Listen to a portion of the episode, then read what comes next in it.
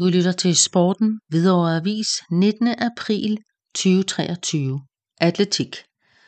Hvidovre løber dopingudelukket i fire år. Sidste år blev Hvidovre Atletik og Motions store stjerne Abdi Ulat taget for brug af doping, og nu er der fældet dom i sagen. Antidoping Danmark nedlagde påstand om udelukkelse i fire år. Den påstand valgte DIF's dopingnævn at følge, da det ikke vurderede, at der var formidlende omstændigheder, der kunne berettige til en strafnedsættelse. Udelukkelsen på fire år gælder for al trænings- og konkurrencevirksomhed under Danmarks Idrætsforbund og andre organisationer.